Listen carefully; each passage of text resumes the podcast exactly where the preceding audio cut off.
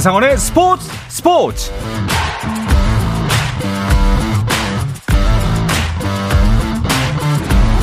스포츠가 있는 저녁 어떠신가요? 아나운서 한상원입니다. 오늘 이슈들을 살펴보는 스포츠 타임라인으로 출발합니다.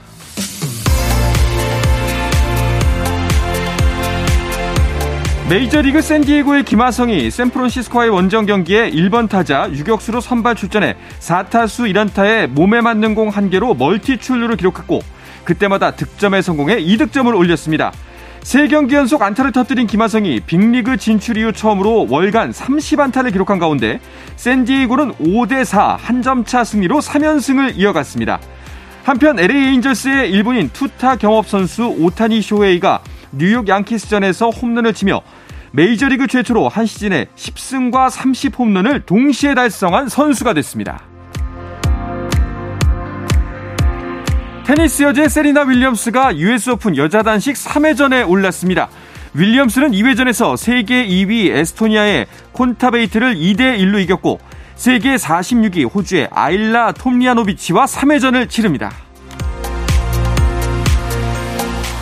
프로야구 한국 시리즈 7차전 끝내기 홈런의 주인공인 외야수 나지완이 기아 타이거즈에서 뛰어온 one club man의 생활을 접고 현역을 마감합니다. 기아 구단은 나지완이 현역 마무리 의사를 전해왔고 구단은 이를 수용했다고 공식 발표했습니다. 18세 이하 남자 핸드볼 대표팀이 아시아 청소년 선수권 정상에 올랐습니다. 대표팀은 바레인에서 열린 이란과의 결승에서 26대 22로 승리해 6전 전승으로 우승을 차지했는데요. 8년 만에 대회 패권을 탈환한 한국은 통산 세 번째 아시아 정상에 오르며 이 대회 최다 우승국이 됐습니다.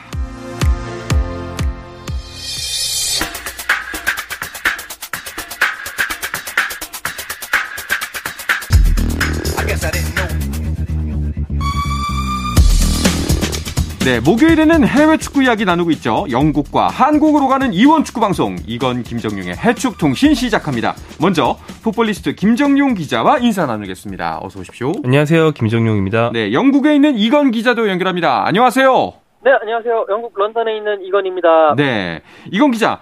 그 한국 시간으로 오늘 새벽이었잖아요. 토트넘 경기가 있어가지고 좀 많이 바쁘셨을 것 같아요. 네, 그렇습니다. 프리미어리그 올 시즌 들어서 첫 주중 경기가 열렸는데요. 뭐 런던에서는요, 웨스트햄과 토트넘의 경기도 열렸고요. 아스널도 경기를 했습니다. 아, 그만큼 많은 경기들이 런던을 포함해서 아, 영국 전역에서 열렸는데요. 웨스트햄과 토트넘은 웨스트햄의 홈구장인 런던 스타디움에서 격돌을 했습니다. 1대1 무승부를 기록을 했고요. 손흥민 선수는 선발로 나서서 풀타임을 뛰었습니다만 개막 후에 다섯 경기째 골이 없는 골 침묵 상황을 이어갔습니다. 그리고 이제 울버햄튼이 본머스 황희찬 선수가 뛰고 있는 울버햄튼이 그 본머스 원정을 갔는데요. 0대0 무승부를 기록을 했고요. 황희찬 선수는 결국 끝까지 경기에 뛰지 못하면서 결장을 하고 말았습니다. 네. 아, 참 오늘 경기 내용도 좀 많이 아쉬웠는데 경기 앞서가지고 손흥민 선수가 선발에 뽑히지 않을 거다라는 예측도 있었는데 선발로 출전을 했어요. 네, 복수의 영국 매체들이 그동안 손흥민 선수가 시즌 무득점이었으니까 네. 이번엔 좀 TV 변화를 주지 않을까. 게다가 주중 경기니까 체력도 안 배하지 않을까라고 생각을 했고요. 그래서 히샬리송 선수가 손흥민 대신 나올 거라는 전망이 있었어요. 하지만 실제로는 히샬리송이 ben치에 있고 손흥민이 선발 자리를 지켰고요. 시즌 무득점이 이날도 무지가 되긴 했습니다만 음. 약간 좀 불운했다고 볼 수 있는 것이 사실은 손흥민이 거의 넣을 뻔한 상황이 있었거든요. 그러니까 해리케인 선수의 컵백 패스가 쇄도하는 손흥민의 발에 맞기 직전이었는데 네. 이걸 웨스트햄 수비수인 틸로 캐러 선수가 자책골을 넣으면서 음. 손흥민은 자기 진짜 몇 센치 앞에서 들어가는 공을 헛발질을 했거든요. 네. 사실은 자책골이 될 수 있으니까 그 수비수가 그냥 흘렸으면 손흥민 골인데 약간 좀 불운했다고도 볼 수 있고 득점 상황에 간접적으로는 기여했다고 볼 수 있는 그런 상황이 있었습니다. 네. 아, 안타까웠는 장면이었기 때문에 더 좀 신경이 쓰였는데 다섯 경기인데 지금 골이 안 나오고 있습니다. 영국 현지에서는 어떤 반응들이 나오고 있나요? 어, 조금 시선의 온도가 좀 냉랭합니다. 음. 계속 그 기자회견에서도 손흥민 선수가 선발 출전하는 것에 대해서 많은 이야기들, 많은 걱정들이 오가고 있는 것이 사실이에요. 기자들이 콘테 감독에게 손흥민 선수 골도 못 넣고 있는데 왜 계속 선발로 내세우느냐. 손흥민 선수 대신에 히샬리송을 내세워야 되는 거 아니냐라는 의도에, 그러니까 그냥 손흥민 선수 빼고 히샬리송을 선발로 내세워라라는 그런 의도, 그런 의미가 다분히 깔린 공격적인 질문들이 많이 나오고 있고요. 네. 평점 같은 것도 전체적으로는 조금 낮은 수준의 평점이 나오면서 손흥민 선수에게 약간 조금 의심의 눈초리를 계속 두고 있다라는 그런 인상을 지울 수가 없습니다. 이제 다만 언론들은 조금 냉랭한데 여전히 팬들은 저도 이제 그 팬들 인터뷰도 하고 해봤는데 손흥민 선수 괜찮다. 9월달 들어서는 다시 골을 넣을 것이다. 라면서 무한 신뢰를 보내고 있는 모습을 보면서 그래도 손흥민 선수를 인정해 주는 것은 현지 팬들밖에 없구나. 라는 생각을 어, 하게 됐습니다. 네, 지금 계속 무득점 상황이 이어지면서 여러 가지 기사들도 나오고 이야기도 많이 나오는데 그 손흥민 선수가 현재 골을 못 넣고 있는 이 상황이 어, 손흥민 선수 자체의 부진 때문인 건지 아니면 변화된 환경이나 전략적 변화 때문에 그런 건지 여러 가지 의견이 많더라고요. 어, 저는 팀 전술을 감안하면 별일 아니라고 생각한다는 점을 먼저 말씀드리고 이제 어. 생각을 얘기를 하자면 손흥민 선수가 지난 시즌 득점왕에 등극했는데 그게 손흥민 선수가 좀 과도하게 잘하는 거예요. 그러니까 거의 초인적인 결정력을 발휘했기 때문에 토트넘처럼 수비적인 팀에서 득점을 할 수 있었던 거지. 어. 지난 시즌이나 이번 시즌이나 경기당 슛이 경기당 2.5회 정도 나오거든요. 근데 우리가 그냥 동네에서 우리끼리 축구를 해도 슛 2.5번 정도 평균 차서 한 골 넣는다는 건 굉장히 어렵습니다. 그러니까 지난 시즌에 정말 좀 압도적인 결정력이 발휘됐던 거고 네. 이 정도의 슛 기회가 오는 선수는 한 대여섯 경기 정도 무득점 하다가 그 다음에 또 몇 경기 연속으로 넣을 수도 있는 거고 일상적인 일이라서 득점왕 출신이기 때문에 스포트라이트를 많이 받는 거지 저는 이 정도는 원래 일상 있을 수 있는 일이다. 음. 훌륭한 공격수도 다섯 경기 정도는 침묵은 충분히 늘 있다. 그냥 그렇게 봅니다. 음. 이건 기자는 혹시 어떻게 보세요? 지금 현재 상황을?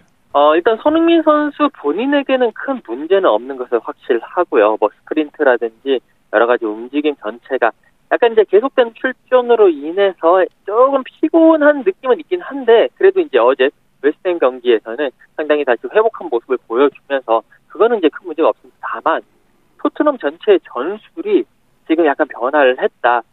특히나 왼쪽에 페리시치 선수가 배치가 되면서 경기를 계속 보다 보면 페리시치 선수가 거의 winger처럼 많이 올라옵니다. 그러니까 3백 3, 4, 3 전형을 쓰고는 있지만 실제적으로는 포백을 쓰는 그러니까 페리시치 선수가 윙백이지만 윙어로 올라오고 아, 이제 센터백 중에 왼쪽을 담당하고 있는 벤 데이비스가 왼쪽 풀백 역할을 하고 있기 때문에 그만큼 손흥민 선수가 활동할 수 있는 아, 그런 반경이 좀 줄어들었고요. 페리시치가 많이 올라오니까 선수가 그에 대한 백업도 많이 해줘야 되거든요.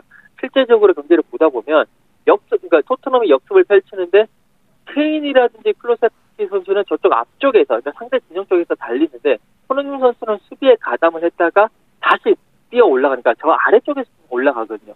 그렇기 때문에 조금 더 공격적인 찬스에 있어가지고 조금 뭐 이제 안 좋은 그러니까 뭔가 좋지 않은 그런 이제 약점을 보이는 게 아니, 아니냐라는 뭐 음. 뭐 그런 전술적인 조금 아쉬움이 있다 라고 말씀을 드릴 수가 있겠습니다. 그렇군요. 자, 오늘 새벽에 다른 프리미어 경기들도 있었습니다. 간략하게 정리를 해주시죠. 네, 어, 또한 명의 한국인 프리미어리거 어, 황희찬 선수는 울버햄턴 소속이죠. 경기 결정을 했어요. 상대팀 본머스였는데 울버햄턴과 본머스는 0대 0으로 비겼고요. 어, 황희찬 선수는 이제 이적설이 있는 상황이라서 내일 새벽까지 열려있는 이적 시장에서 거치가 어떻게 될지가 좀 궁금한 상황입니다. 그리고 선두인 아스널은 에스턴 빌라를 꺾었고요. 이 맨체스터 시티도 노팅엄 포레스트의 대승을 거뒀고 또 초반 부진하던 리버풀도 뉴캐슬의 승리를 거두면서 뭐 쉽게 말해서 이길 팀들은 대체로 다 이겼다 음. 이런 이제 새벽이 됐습니다. 그렇군요. 아 그런데 그 이 선수 이야기를 꼭 짚고 넘어가야 되는 게 만화 주인공도 이렇게 잘하진 않겠다 싶은 홀란 선수가 진짜 이렇게 활약을 했네요, 정말.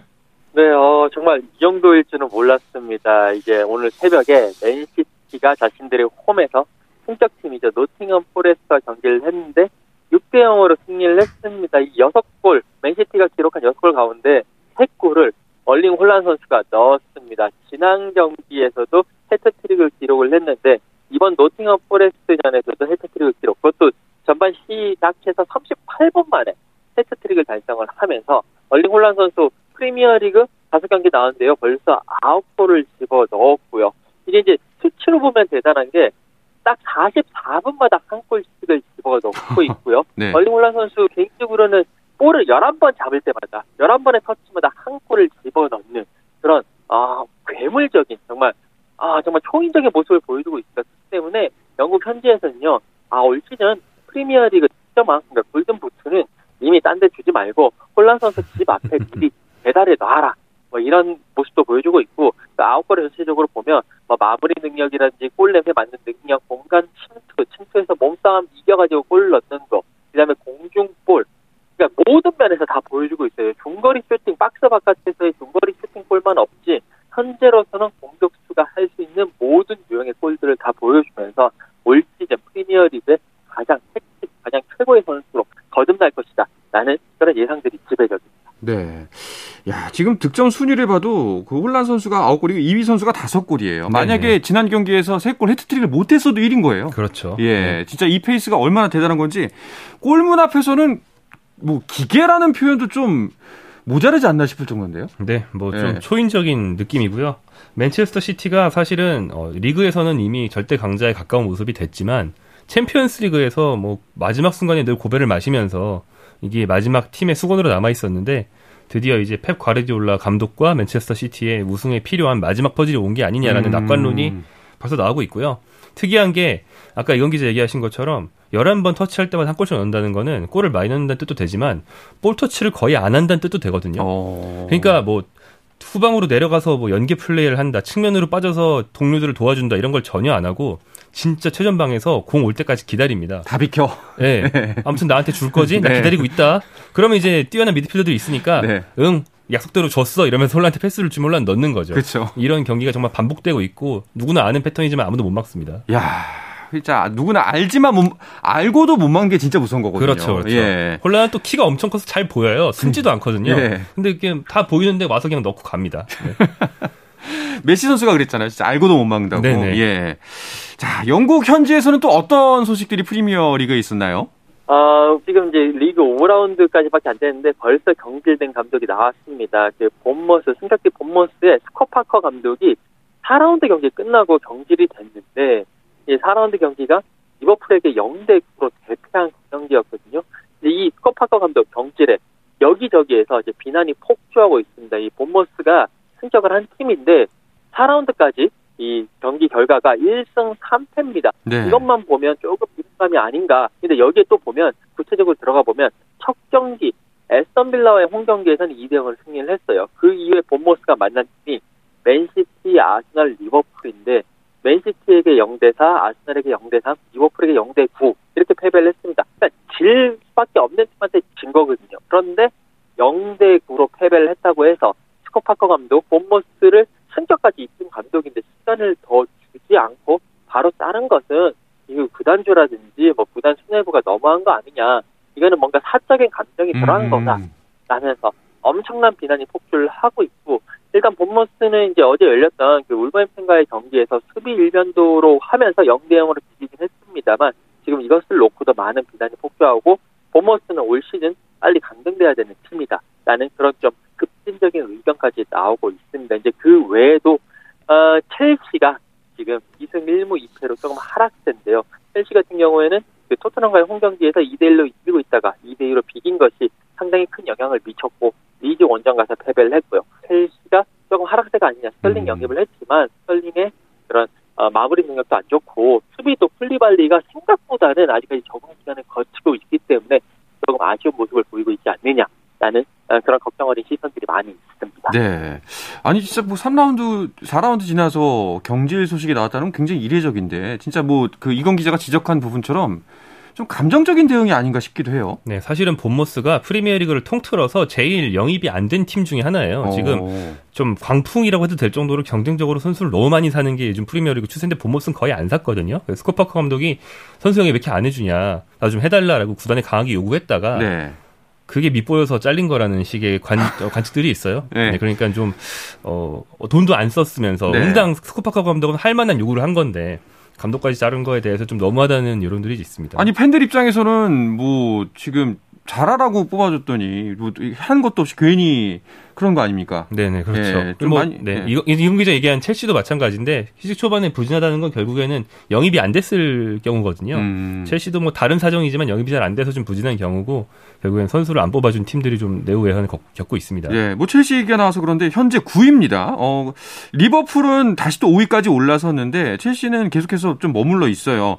근데 어, 어떻게 보시나요? 좀 이제 라운드가 진행되면 진행될수록 여기서 더 올라올 것이다라고 보시는가요? 아니면 이번 시즌은 좀 아무래도 첼시가 힘들지 않을까라고 생각하나요? 어, 토마스 투엘 감독이 굉장히 뛰어난 감독이기 때문에 어느 정도는 올라오겠지만 저는 한계가 좀 있다고 보는 게 음. 결국엔 이것도 영입인데요. 어, 이 팀이 전 구단주인 아브라모비치라는 사람이 러시아 사람이라서 그 러시아 우크라이나 전쟁 이후에 경제 제재 때문에 팀을 제대로 경영하지 못한 지 되게 오래됐다가 최근에 이제 미국인 구단주가 새로 인수를 하고 부랴부랴 선수 영입을 한 거거든요. 근데 그 뒤에 여러 명 영입해서 화제를 모으긴 했지만 사실은 지난 몇 달 동안의 파행 운영을 겨우 메운 거지 음. 선수단이 보강되진 않았어요. 나간 선수도 많거든요. 그래서 지금 약해진 선수단 때문이라서 이것도 이제 막판에 갑자기 뭐 선수 영입을 좀 깜짝 영입을 한다던가 이런 일이 있지 않으면 좀 힘들 것 같습니다. 아무래도 이번 시즌은 쉽지 않은 시즌이 될 것 같다는 느낌이네요. 알겠습니다. 자, 이탈리아 리그의 김민재 선수도 오늘 새벽 경기에 나섰는데요. 이야기는 잠시 쉬었다가 와서 자세하게 나누겠습니다.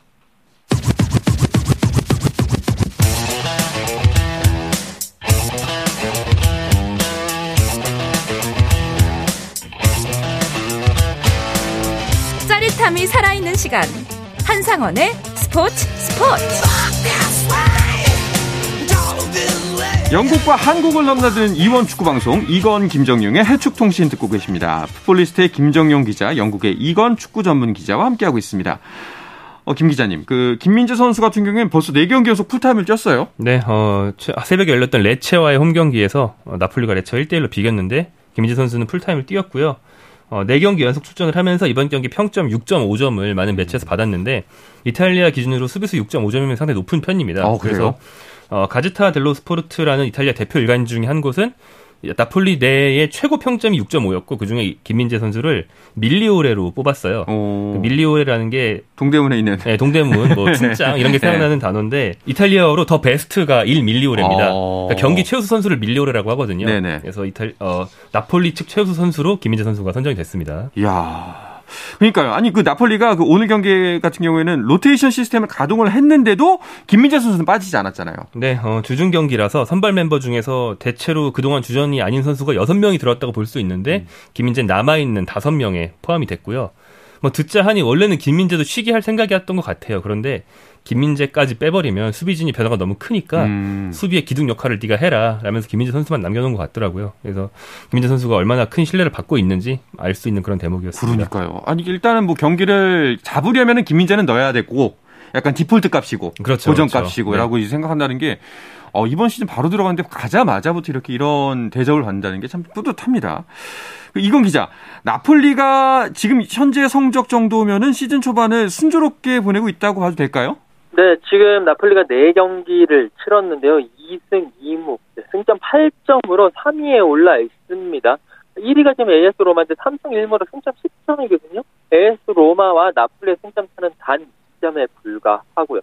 그렇기 때문에 아직까지 뭐 계속 선두권을 따라가면서 한두 경기만 조금 더 연승을 달리고 다시 달리고 한다면 선두로 올라갈 수 있기 때문에 충분히 순항을 할 수 있다고 볼 수가 있고요. 어, 이제 나폴리가 다음 경기가 라치 라치오 원정입니다. 그리고 이제 리버풀과의 챔피언스 리그 첫 번째 홈 경기가 남아있기 때문에 이제부터가 중요하다고 볼 수가 있고 음. 라치오 원정에서 최소 승점 1점 이상을 따내야지 조금 더 좋은 모습 보일 수 있지 않겠느냐, 더 상승세를 탈 수 있지 않겠느냐라고 보실 수가 있겠습니다. 네. 자, 우리가 지난주에 그 챔피언스 리그 조추첨을 예상하면서 혹시나 이제 손흥민 선수, 김민재 선수의 대결을 좀 상상하지 않았는데 하지만 뭐 그대로 이루어지지는 않았어요. 네, 두 선수는 각각 다른 주에 편성이 됐는데요. 코리안 더비는 불발됐지만 각각 어떤 조인지 간단하게 보면 이제 나폴리의 김민재 선수는 A조에 들어갔는데 아약스, 리버풀, 레인저스와 한 조가 됐고요. 네. 그다음에 D조의 토트넘은 프랑크푸르트, 스포르팅, 마르세유와 한 조가 됐습니다. 두 팀 다 되게 좋은 편에 오. 괜찮은 조를 받았다고 할 수 있고 특히 토트넘 같은 경우에는 프랑크푸르트, 스포르팅, 마르세유면 이 중에 정말 쉬운 팀은 없긴 하지만 그렇다고 해서 어려운 팀도 없거든요. 음. 그래서 어 약간 근소한 차이일지라도 토트넘이 이 조에서 전력으로는 1위라고 할 수 있어요. 어. 그렇기 때문에 조 1위를 충분히 기대해 볼 수 있는 조고 나폴리 같은 경우는 리버풀과 한 주라는 게 부담스러울 수 있지만 사실은 리버풀이 클럽 감독 부임한 뒤에 나폴리에 유독 약했어요. 어. 천적 관계입니다. 네. 그래서 오히려 좀 리버풀 상대로 좋은 성적을 거두는 김민재도 살짝 기대해 볼 수 있을 것 같습니다. 확실히 이 두 조만 비교해도 그렇고 뭐 전반적으로 전체 조편성을 봐도 그 토트넘이 좀 무난한 조편성, 괜찮은 조편성에 그 배정이 됐다는 거는 확실한 거겠죠. 네, 맞습니다. 어, 그 이제 조편성이 하고 난 다음에 그 다음날 신문들을 찾아보면서 영국 신문들이 각 조에 대해서 어떤 식의 평가를 내렸느냐라고 봤는데 이 토트넘이 속한 B조에 대해서는 기본적으로 신문 지면상에서도 상당히 분량이 적었고요. 음. 어, 쉽다, 이지하다, 우리말로 하면 좀 꿀조다라는 어, 그런 이제 평가들이 많았습니다. 그러면서 어떤 매체들은 이것이 챔피언스 리그인데 흡사 유로파리그 조편상 같다라는 어. 어, 그런 이야기를 하면서 그만큼 좀 쉬운 조에 들어갔고 이제 프랑크푸르트 같은 경우에는 이제 조 추첨하기 전에 1번 포트에 들어갔어요. 이제 유로파리그 우승팀 자격이었기 때문에 1번 포트에 들어갔는데 나머지 2, 3, 4번 포트에 있는 팀들이 어 1번 포트에서는 프랑크푸르트 만나면 쉽겠는데 라고 생각했던 바로 그 팀이 토트넘과 같은 조에 들어가게 됐습니다. 뭐 지난 시즌 유로파리그 우승은 했었습니다만 리그에서도 그렇게 좋은 성적을 못 냈고 조금 전체적으로 흔들리고 있고요. 다만 이제 카마다 일본 선수인 카마다 선수가 있기 때문에 손흥민 선수와 또 한일 뭐 골잡이 맞대결을 한번 기대해 볼 수 있는 어, 그런 팀이 될 거고요. 스포트 스포르팅 리스본 그리고 마르세유 같은 경우에도 어, 전체적으로는 토트넘보다는 전력이 떨어지기 때문에 영국 언론들 입장에서는 아 B조의 1위는 이견이 없는 한 토트넘이 어, B조 1위가 될 것 같다. 단 토트넘이 강팀에 강하고 약팀에 약한 그런 좀 부분이 있기 때문에 그거를 이제 이쪽 현지에서는 스퍼지 한다라고 하거든요. 스퍼지스럽다라고 하는데 그런 변수만 잘 특별을 한다면 16강에 올라갈 수 있을 것이다. 라고 예상을 하고 있습니다. 네, 확실히 좀 조편성이 잘 돼서 다행이다라는 생각이 듭니다. 자, 이야기가 나온 김에 다른 조편성도 한번 살펴볼까요? 네, 뭐 전체 조를 다 말씀드리긴 너무 길겠지만 네. 그중에 특히나 우리가 주목해 볼 만한 죽음의 조부터 얘기를 해보면 C조입니다. C조가 음. 이제 바이에른 뮌헨, 바르셀로나, 인테르 밀란 어. 이 세 팀이 한 조에 왔고요. 네. 그나마 이제 4번 포트에서는 상대적 약팀이고 관심이 좀 덜 가는 체코의 빅토리아 플젠이 들어오면서 음. 어, 강팀 셋에 약간 고래 싸움에 낀 새우 한 마리 그렇죠. 이렇게 예. 되는 조가 됐는데 바이에른, 바르셀로나, 인테르 밀란은 뭐 강팀도 강팀이지만 그 희귀한 트레블 즉 3관왕을 해본 유럽 빅리그에 정말 몇 안 되는 팀 중에 세 팀이 한 조에 모였어요. 어... 네, 바르셀로나, 뭐 바이에른, 인테르 밀란 다 최근에 트레블을 했기 때문에 2010년 이후에 했기 때문에 다 우리 기억이 있을 것 같고요. 특히 바이에른 뮌헨과 바르셀로나는 우승 후보고 인테르가 전력이 약간 떨어진다고 할 수 있지만 인테르가 트레블을 했던 즉 챔피언스리그 우승했던 2010년에 4강에서 바르셀로나를 잡고 결승에서 바이에른 뮌헨을 잡고 우승했어요. 음. 그러니까 서로 악연도 있습니다. 가장 흥미로운 조가 될 것으로 기대가 되고 또 한 가지 어 바이에른 뮌헨과 바이에른 뮌헨이 어떤 충신이었지만 지금은 역적이 되고 이적한 레반도프스키가 바르셀로나에 있기 때문에 어, 바이에른 뮌헨 원정을 갔을 때 얼마나 야유를 받을지도 약간 좀 흥미 포인트입니다. 그렇네요. 이 세 팀 중에 한 팀은 무조건 떨어지니까요. 네. 예, 하, 재밌을 것 같습니다. 자, 챔피언스 리그 조별 리그도 이제 곧 시작을 하죠. 네, 그렇습니다. 챔피언스 리그 조별 리그 예, 9월 7일, 8일부터 시작을 합니다. 조별 리그가 이 4개 팀씩 각조에 4개 팀씩 들어가면서 홈 앤드 어웨이 방식으로 진행을 하고요. 팀당 6경기를 치르는데 1위, 2위는 16강에 올라갑니다. 그리고 조 3위는요. 유로파리그 32강으로 떨어지게 되고요. 어, 뭐 4위는 그냥 탈락입니다. 이게 월드컵 관계 때문에 월드컵이 11월 달에 열리기 때문에 어, 9월 7일, 8일부터 시작을 해가지고 11월 초까지 모든 일정이 끝나는 그런 일, 이제 그런 빡빡한 일정입니다. 그렇기 때문에 어, 대부분의 팀들이 이제부터 월드컵 직전까지는 거의 3, 4일마다 한 경기씩 어. 어, 경기를 치러야 되는 그런 상황이고요. 그렇기 때문에 좀 더 선수들의 체력 관리라든지 어, 여러 가지 뭐 어, 그런 이제 교체 전술이든지 이런 것들이 큰 변수로 작용될 것 같습니다. 네, 월드컵이 겨울에 열리는 바람에 진짜 올해 하반기는 축구로 가득 찬 해를 보낼 수 있을 것 같습니다. 자, 그리고 우리나라 유럽파들의 시즌 초반 활약은 어떤지 좀 더 짚어주시죠. 네, 어, 김민재와 더불어서 최근 가장 돋보이는 음. 빅리그의 한국 선수는 이제 손흥민이 아니고 이강인입니다. 아, 기분 좋아요. 네, 라리가에서 드디어 되게 안착한 듯한 음. 완전히 주전으로 자리 잡은 듯한 모습을 보이면서 골도 도움도 다 기록했고요. 그 어, 기세가 반영이 돼서 8월 라리가 이달의 선수 후보에 음. 어, 레반도프스키 등의 아주 쟁쟁한 선수들과 함께 선정이 됐어요. 그리고 한 현지 매체는 이강인을 빈센조처럼 무서웠다라고 얘기를 했다는데 네. 그 드라마 속 송중기 씨의 배역이죠 빈센조 그 마피아 겸 그 법조인이 네 아, 그겁니다. 그래요? 그래서 이제 이강인의 위험뿐 아니라 K 콘텐츠의 위험이 아닌가 그런 생각이 들었고요. 예. 그리고 이제 그리스의 올림피아 코스라는 팀에 황인범 선수가 먼저 갔는데 황의조 선수가 결국 합류하면서 네. 두 황씨 대표 선수가 한솥밥을 먹게 됐고 음. 또 여긴 유로파리그에서 코리안 더비가 성사가 됐어요. 독일의 프라이부르크에 있는 정우영 선수가 올림피아 코스와 맞대결을 하게 됐습니다. 네. 유로파리그에서 이 상당히 기대가 되는 매치업이죠. 네. 어, 황의조 선수 같은 경우에는 그 임대 이후에는 프리미어리그로 다시 돌아가는 건가요?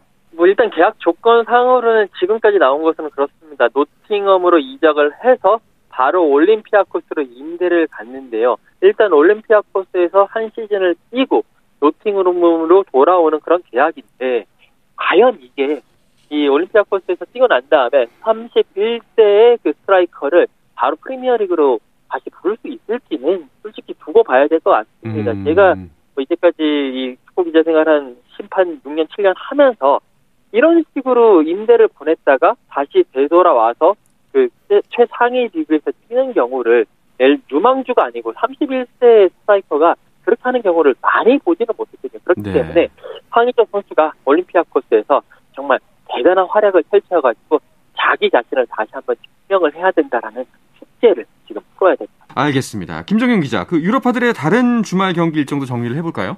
네, 토요일부터 일요일로 넘어가는 그 밤에 어, 경기들이 몰려 있습니다. 네. 그래서 축구 좋아하시는 분들은 마음 단단히 먹으시고 네. 이날 밤새 각오를 하시는 게 좋을 것 같아요. 김정윤 기자가 마음 단단히 먹고 있죠. 아, 저는 이미 단단히 먹고 네. 있습니다. 네. 토요일 저녁 9시에 마유르카 이강인 선수가 지로나와 경기를 합니다. 스페인은 이강인 선수가 좀 잘하면 이렇게 아시아 시청자들이 보기 편한 시간이 편성을 해줘서 오. 우리 입장에서 좀 고마워요. 그리고 이제 10시 30분부터 정우영 선수가 있는 프라이부르크가 레버쿠젠과 경기를 하고요.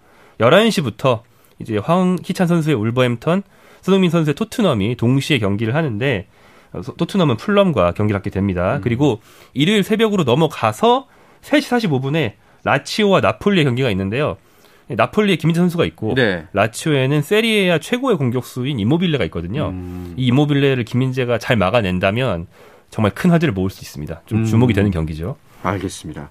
이건 기자 같은 경우 이제 토트넘하고 풀럼전 경기 보러 가시겠네요. 네, 그렇습니다. 뭐 풀럼전에 가서 어, 손흥민 선수의 시즌 첫 골을 꼭 보고 싶은데 지금 예상으로는 손흥민 선수도 휴식을 좀 받지 않을까, 로테이션을 해야 되지 않을까. 음. 토트넘이 다음 주 중에 마르세유와 챔피언스리그 1차전을 치르기 때문에 아무래도 조금 출전 시간이 줄어들 것 같아서 조금 아쉽다라는 생각은 들고 있습니다. 네.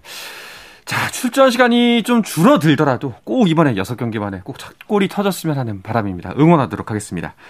자, 이야기를 끝으로 이번 주 해축통신을 마치도록 하겠습니다. 이건 기자, 오늘도 고맙습니다. 감사합니다. 네, 풋볼리스트 김정용 기자도 감사합니다. 고맙습니다.